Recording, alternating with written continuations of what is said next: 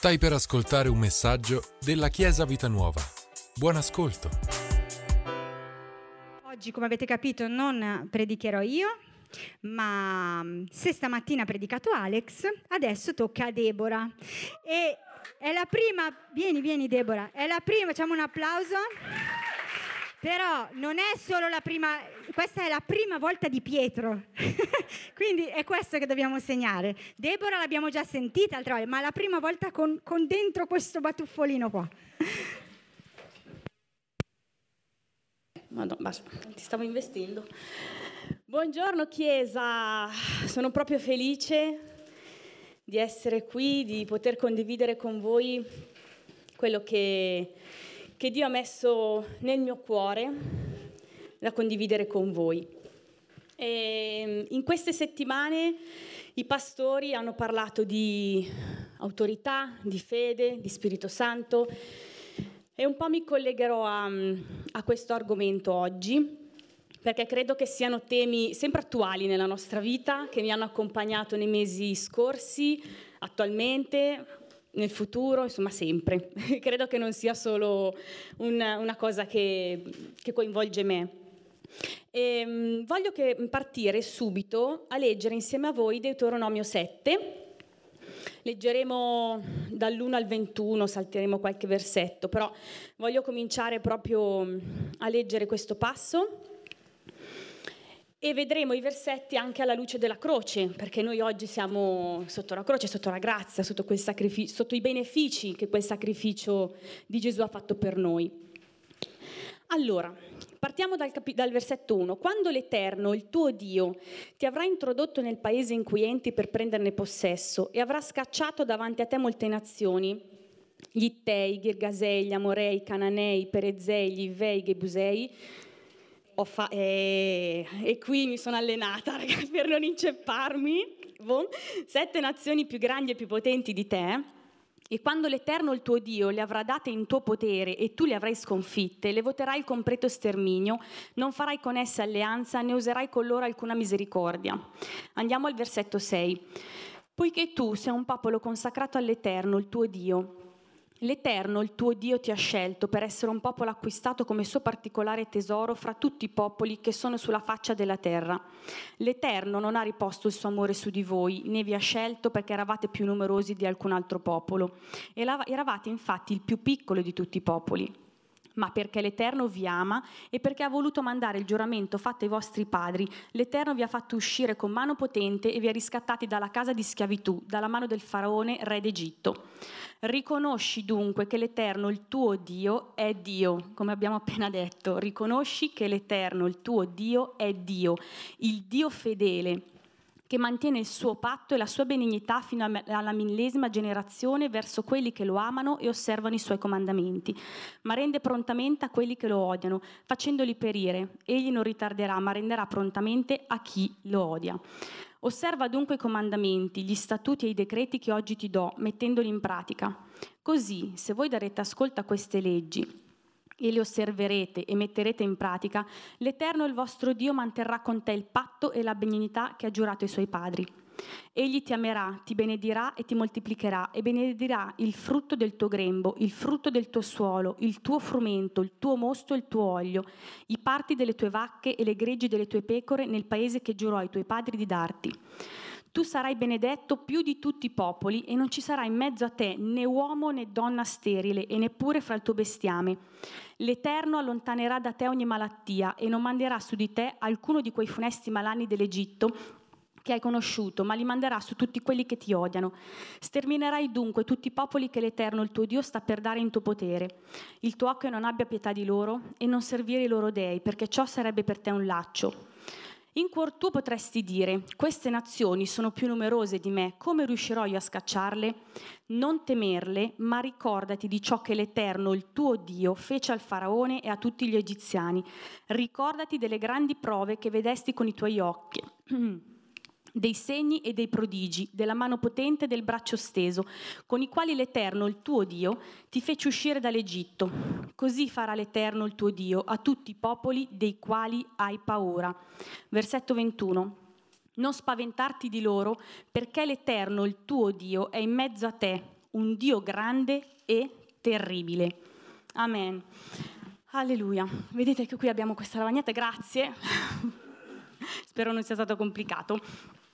Qui abbiamo Dio che sta parlando al suo popolo e gli sta ordinando di andare e conquistare eh, un altro popolo, che come possiamo vedere al versetto 1 è molto più grande, più potente di lui.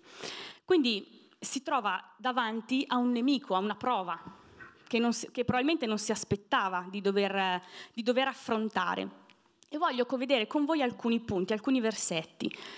Il primo punto è ciò che Dio ha già fatto. E lo vediamo nei versetti 1 e 2 che vi voglio rileggere. Quando l'Eterno, il tuo Dio, ti avrà introdotto nel paese in cui entri per prenderne possesso, avrà scacciato davanti a te molte nazioni, più grandi e più potenti di te, le avrà date in tuo potere Qui ci sono cose che Dio ha già fatto.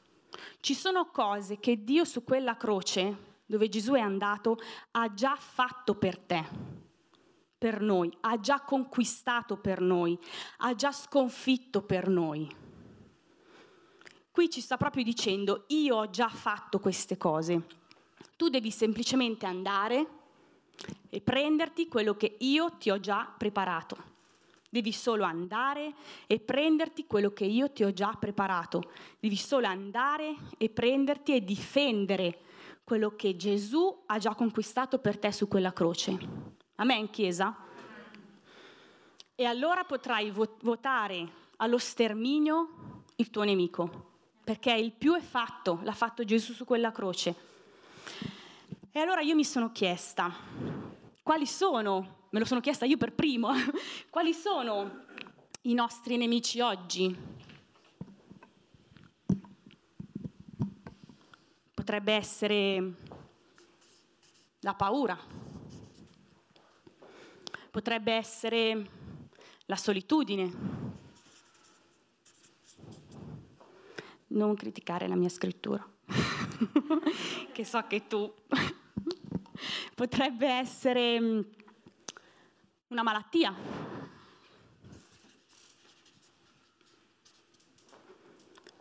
Potrebbe essere mm, un senso di arresa.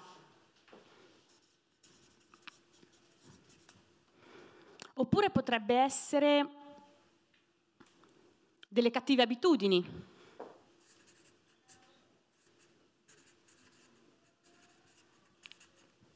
Oppure potrebbe essere mancanza di prosperità, anche economica. Non lo so, ognuno ha davanti la sua situazione, ok, la sua vita. Però a volte facciamo questa cosa e lo dico perché l'ho fatto anch'io in prima persona.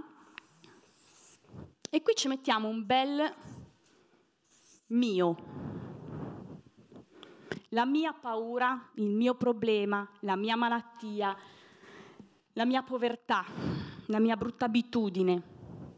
Però sapete che con Cristo Gesù su quella croce, qua di nostro, non c'è più niente. Possiamo fare una bella riga e sostituire quel mio con un bel suo.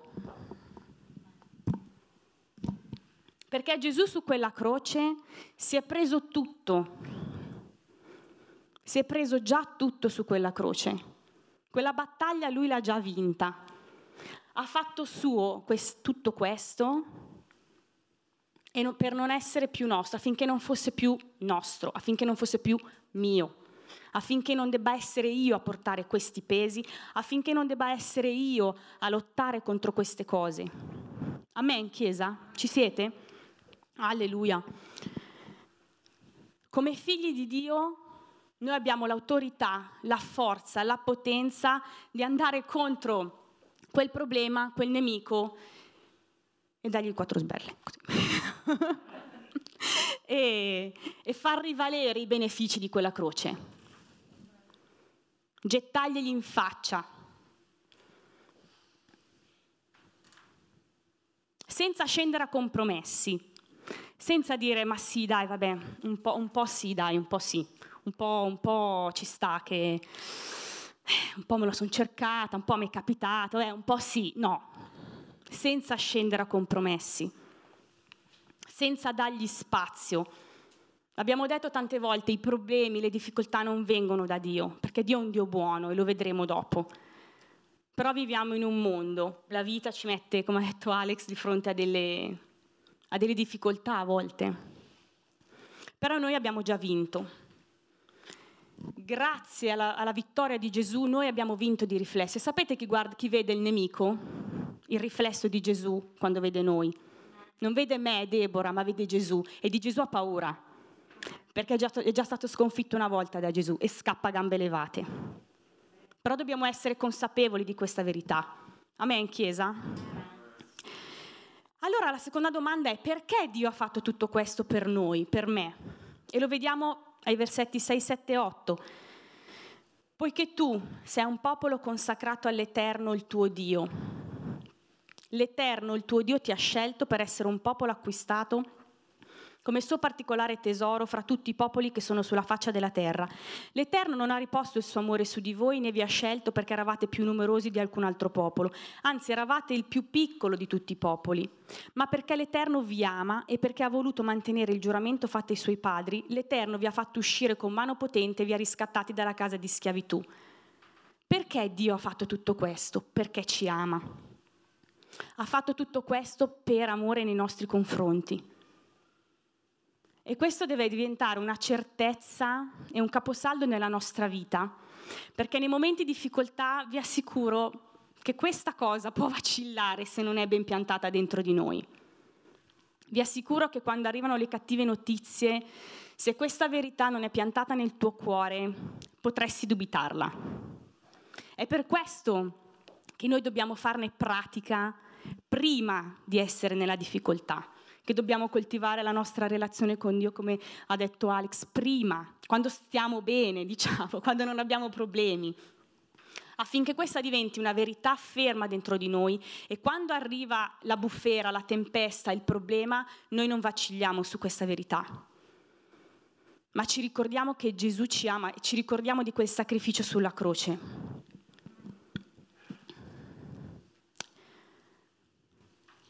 Come possiamo mantenere ferme dentro di noi queste verità. E ci sono tre parole che ce lo dicono. La prima è nel versetto 9, riconosci dunque che l'Eterno, il tuo Dio, è Dio, il Dio fedele che mantiene il suo patto e la sua benignità. Il significato di riconoscere, sono andata a vedere, è accorgersi, rendersi conto dell'identità di una persona, conoscere una persona qual è realmente nella sua essenza, dichiarare valido e confessare chi è qualcuno. Riconoscere chi è Dio, la sua identità, la sua essenza è quello che fa rimanere vivo dentro di noi l'amore di Dio per noi quello che lui ha fatto per noi. E a volte mi, mi, capi, mi è venuto in mente quando, soprattutto adesso con le mascherine, è veramente difficile, quando incontri qualcuno per strada, ciao, ciao, ma chi è? bah.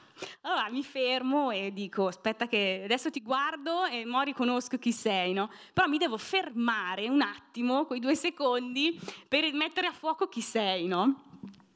E a volte con Dio nelle difficoltà bisogna fare così bisogna fermarsi e riconoscere chi è Lui, ri, ehm, riaccorgersi, cioè ridare il valore, l'identità di Dio nella tua vita per chi Lui è. Per chi Lui è, perché nelle difficoltà a volte è difficile, ci sono tante cose, però riconoscere chi è Dio quindi dichiarare, confessare, r- rendersi conto della sua vera identità, della sua essenza, ti aiuta a rimettere le cose a fuoco, a vedere meglio chi hai davanti anche in quel momento. E chi è Dio? Il tuo Dio.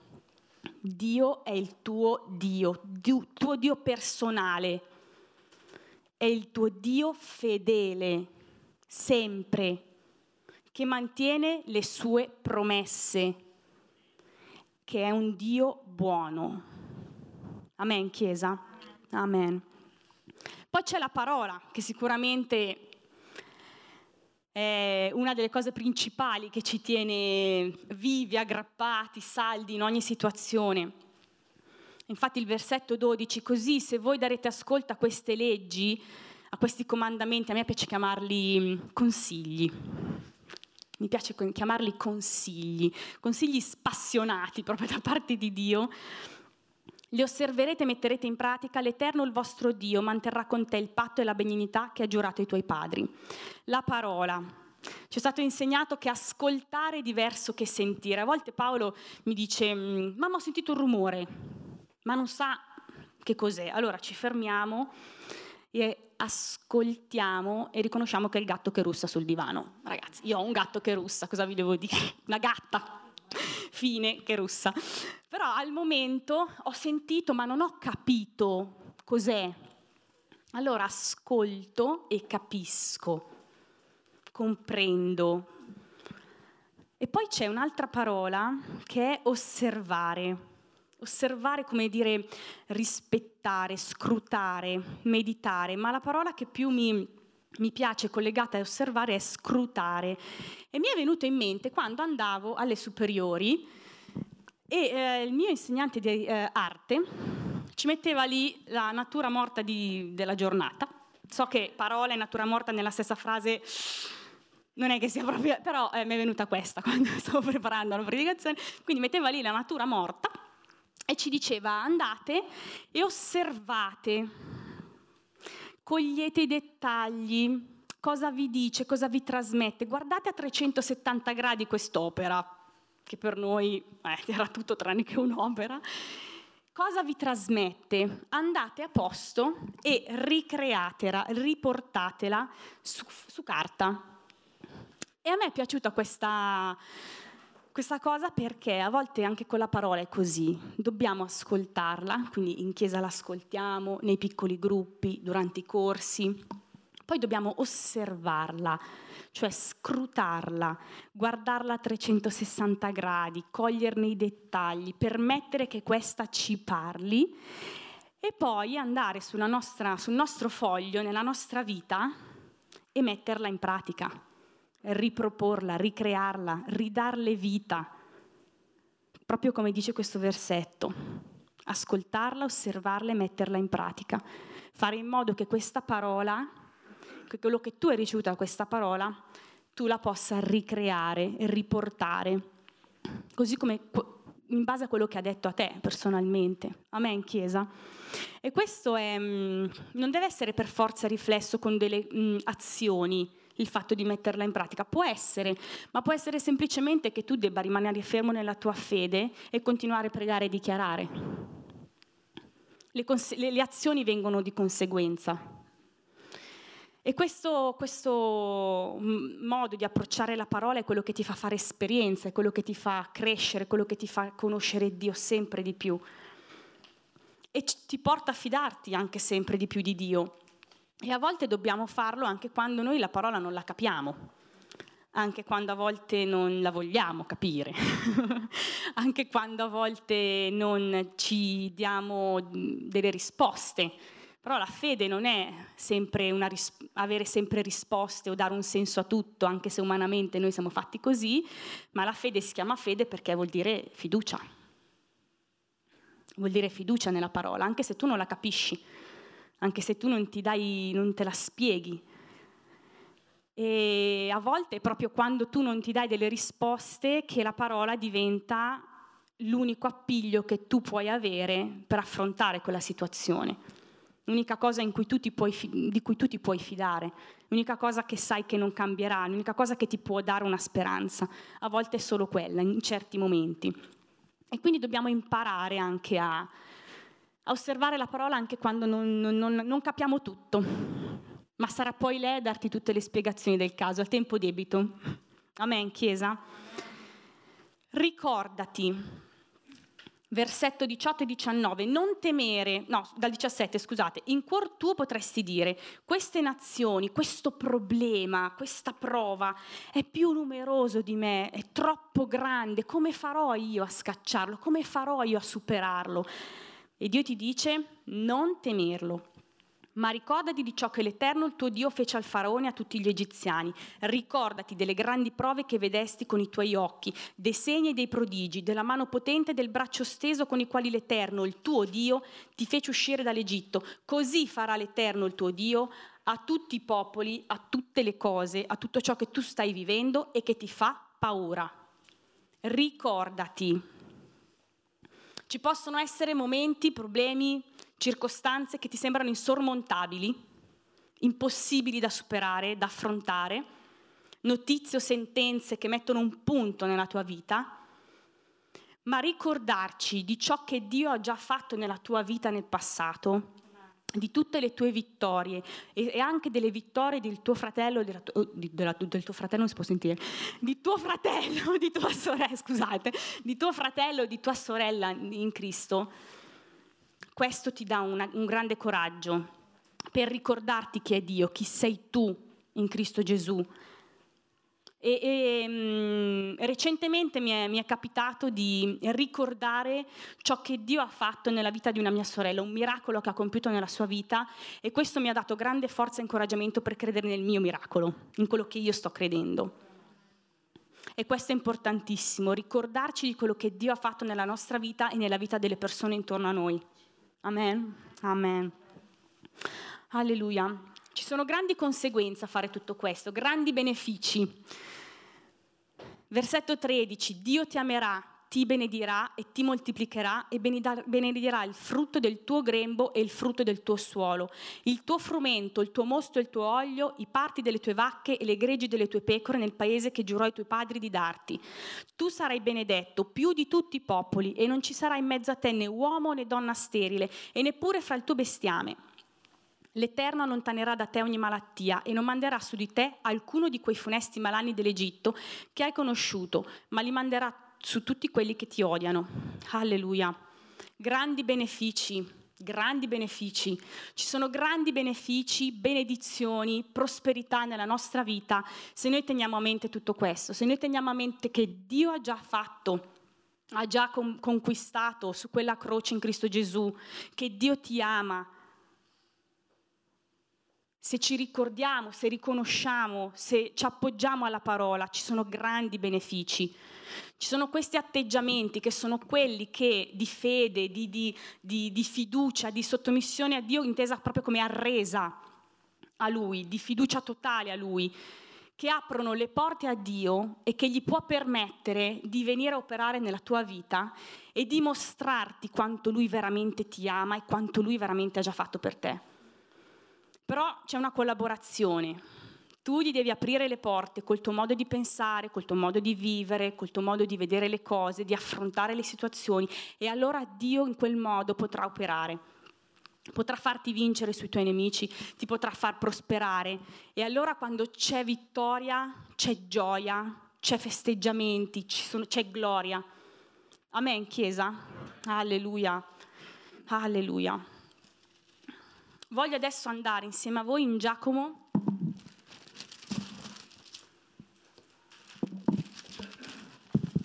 Giacomo 1.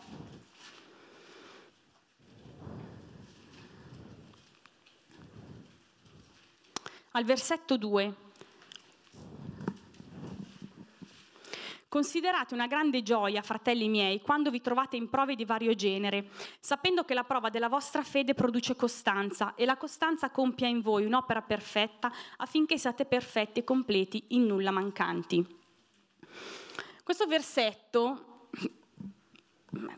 gioia e prova nella stessa frase cozzano. cioè, ai miei occhi hanno sempre un po', come dire, trovato difficoltà a incastrarsi, eh, però qui eh, Dio non è molto chiaro, cioè considerate una grande gioia quando vi trovate in prove più o meno grandi, più o meno difficili. Eh,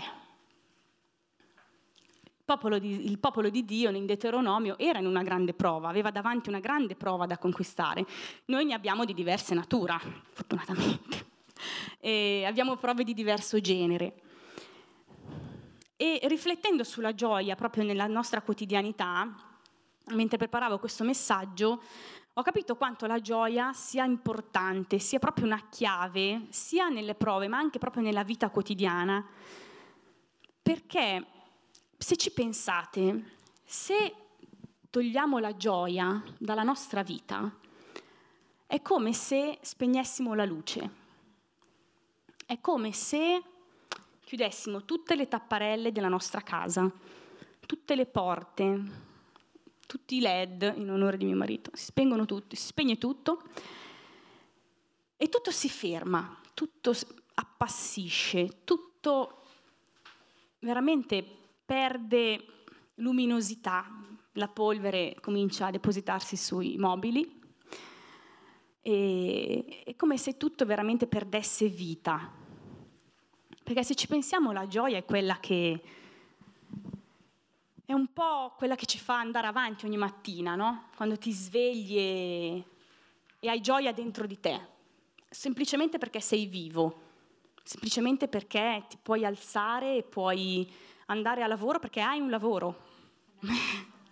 ok? E, ehm, e l'atteggiamento gioioso è quello che può fare veramente differenza nella nostra vita e di riflesso nella vita degli altri, perché noi influenziamo inevitabilmente nel bene e nel male l'altro, sempre. Mi è venuto in mente da capo, se io entrassi tutti i giorni nel mio ufficio con una piva arrabbiata, triste, scontrosa, non penso che i miei dipendenti sarebbero felici di lavorare con me.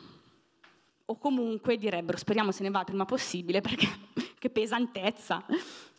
Però pensate a un capo che entra in ufficio non tutti i giorni, non aspettiamoci eh, grandi cose perché anche lui ha i suoi problemi, poverino, però comunque con un atteggiamento gioioso, sereno, eh, positivo, gentile, come cambia la nostra giornata?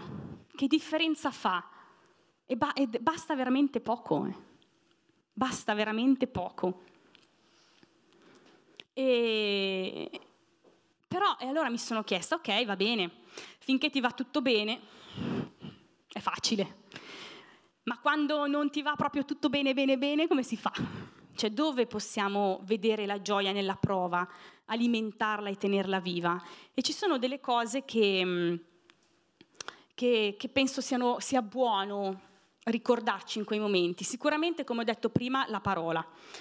Perché la parola diventa proprio il carburante della nostra gioia, della nostra vita, la fonte della nostra gioia, perché nella parola ci sono tutte le promesse, ci sono tutte le benedizioni, tutte le rivelazioni nostre, personali, che ci servono per vedere il buono, l'occasione, la possibilità, il miracolo, la svolta, l'amore di Dio anche nella prova. È quello che è, nella parola troviamo i pensieri da sostituire ai nostri pensieri perché nella prova di pensieri che non sono proprio, che, che ci aiutano ce ne sono tanti, ma la, ma la parola ci dà spunto con nuovi pensieri da sostituire ai nostri, con nuove promesse, con nuovo amore, con nuovo aiuto, con tutto ciò che ci può servire. E a volte nella parola trovi quell'unica ancora, quell'unica ancora che ti fa stare in piedi che ti fa andare avanti, che ti fa credere. A volte magari non è immediato, non è facile sicuramente e non è magari immediato, forse ci vorrà anche del tempo affinché questa parola faccia effetto nella tua vita, la devi prendere e fare tua. Però se impariamo a farlo subito, ci risparmiamo un sacco, un sacco di tempo nella tristezza, nella lamentela, nella sofferenza, nella solitudine, nella paura, e riempi la tua bocca di gioia anziché di tristezza. Amen, Amen Chiesa. Amen. Come abbiamo detto anche domenica so- scorsa, la presenza e la comunione con lo Spirito Santo. Non voglio aggiungere nient'altro tranne che sappiamo benissimo che è lo Spirito Santo che è colui che ci rivela e fa penetrare nel nostro cuore la parola. La comunione con Lui, ascoltare Lui, è Lui che veramente permette alla parola di entrare nel nostro cuore. Amen. E non voglio aggiungere nient'altro perché direi che è stato detto già molto sullo Spirito Santo questa, anche domenica scorsa. un punto secondo me importantissimo, anche se non sono nel gruppo della lode, è la lode e l'adorazione.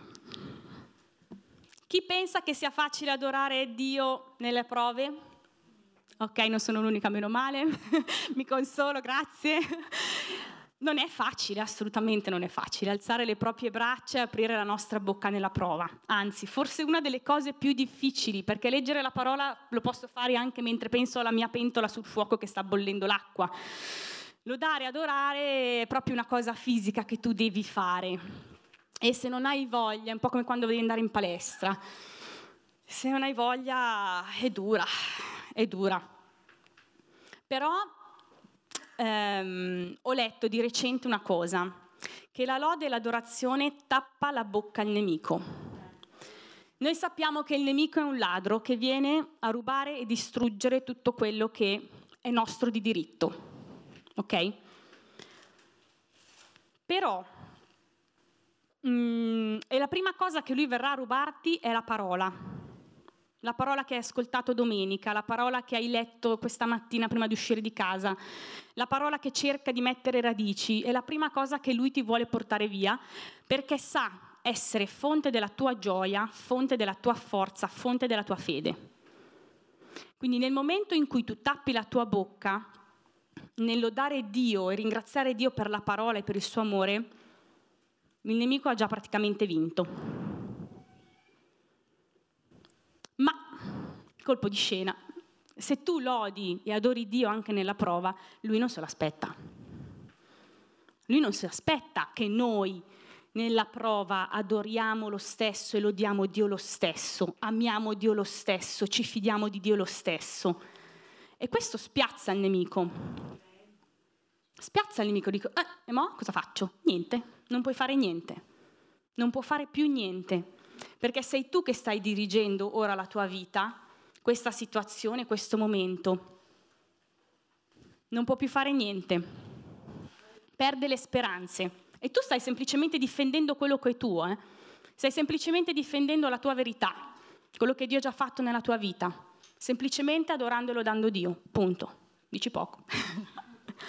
A me in chiesa non è facile, lo so, lo so, però vi posso assicurare che può fare la differenza nella tua quotidianità, con effetti a lungo termine. Un altro punto importantissimo, comunione e consiglio fraterno. La gioia sicuramente viene alimentata anche dalle parole, dall'incoraggiamento, di conforto, di consiglio dei tuoi fratelli, delle tue sorelle. E di recente ho dovuto prendere una decisione molto importante nella mia vita, forse una delle più difficili, e vi posso assicurare che c'era parecchia confusione nella mia mente, eh, ma il fatto di parlare con due persone nella fede, mature nella fede, che conoscono Dio, che amano Dio, che conoscono la parola, mi ha fatto vedere la mia situazione da un altro punto di vista che io non avevo ancora visto, che non avevo chiaro e fare la scelta giusta in quella prova è stato molto più facile e ha portato dentro di me una grande gioia e una grande pace. Quindi è importantissimo la comunione fraterna. A me in chiesa, il consiglio fraterno, l'unità. Gioiamo delle piccole vittorie, delle piccole gioie giorno dopo giorno. Se aspetti che la tua, magari quello che, per il quale tu stai vivendo, per il quale tu, eh, stai, sì, la tua prova magari durerà mesi, non lo so, lo, mi auguro di no. Ma se così fosse, se aspetti di gioire quando vedi la tua vittoria, passerai dei mesi veramente difficili, in attesa di vedere, in attesa di raggiungere, in attesa di vivi le gioie giorno dopo giorno, le piccole gioie quotidiane sono la tua forza, il tuo carburante quotidiano prima di raggiungere la vittoria finale. Che possono essere cose piccole, l'alzarsi un'ora prima, un'ora è tanto, eh vabbè, alzarsi un'ora prima di andare a lavorare per stare alla presenza di Dio, amen. Non ce la fai un'ora, ma gioisci che ti sei riuscito a svegliare mezz'ora prima, per me è già una vittoria. Mezzo, 20 perché poi 10 che rimandi la sveglia, 20. Quindi gioisci anche di quel, va bene. gioisci perché... Eh? Un'ora, eh, lo so, un'ora, eh, un'ora. Gioisci perché oggi sei riuscito a fare qualcosa di buono per qualcun altro, perché sei stato un incoraggiamento per qualcuno, perché sei riuscito a non pensare a quel problema che è un martello dentro di te per un'ora perché hai fatto qualcosa di buono. Gioisci delle piccole vittorie quotidiane. Non aspettare di arrivare subito alla fine. Prega che arrivi in fretta alla fine, ma nel frattempo goditi le piccole vittorie quotidiane. L'ultima cosa che ho ehm, appreso durante il corso di, leader, di, leadership che abbiamo fatto, che secondo me mi ha colpito molto, è questo. Per gioire nella prova devi vedere la fine. Parti dalla fine.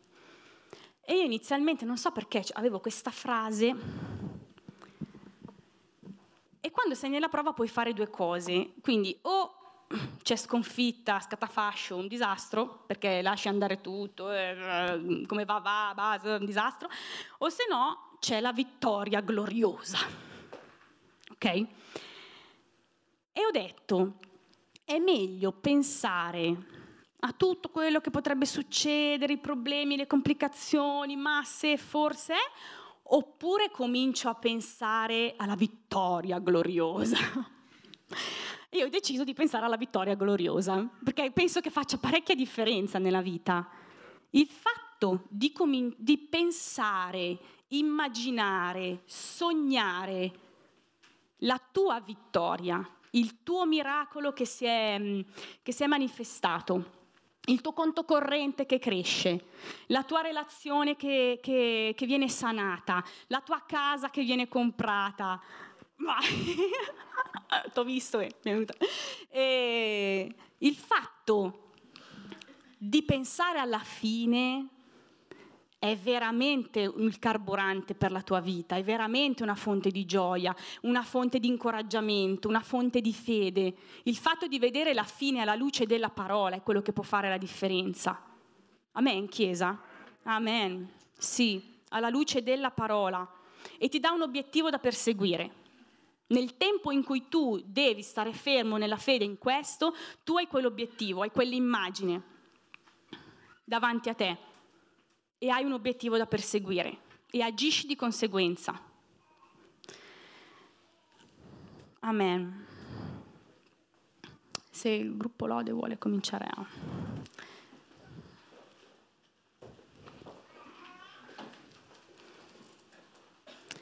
Se il nemico ha la possibilità e gliela diamo noi, purtroppo è una grossa responsabilità, di rubarti la gioia, la parola, allora ha una buona fetta di, di vittoria in mano. E io non so cosa, stiamo, cosa stai vivendo oggi o in questo periodo. Ma il versetto 21 di, De- di Deuteronomio 7 dice, non spaventarti di ciò che tu stai vivendo, perché l'Eterno, che è il tuo Dio, non è il Dio di quell'altro fuori, è il tuo Dio, è in mezzo a te, è lì con te ed è un Dio grande e terribile. È un Dio più grande e più terribile di quello che tu stai vivendo, della tua paura, del tuo problema, della tua malattia. È più grande e più terribile. Amen, Chiesa. E io vorrei che adesso, mentre lo diamo, possiamo pensare a quello che stiamo vivendo e e che facessimo pratica fin da subito.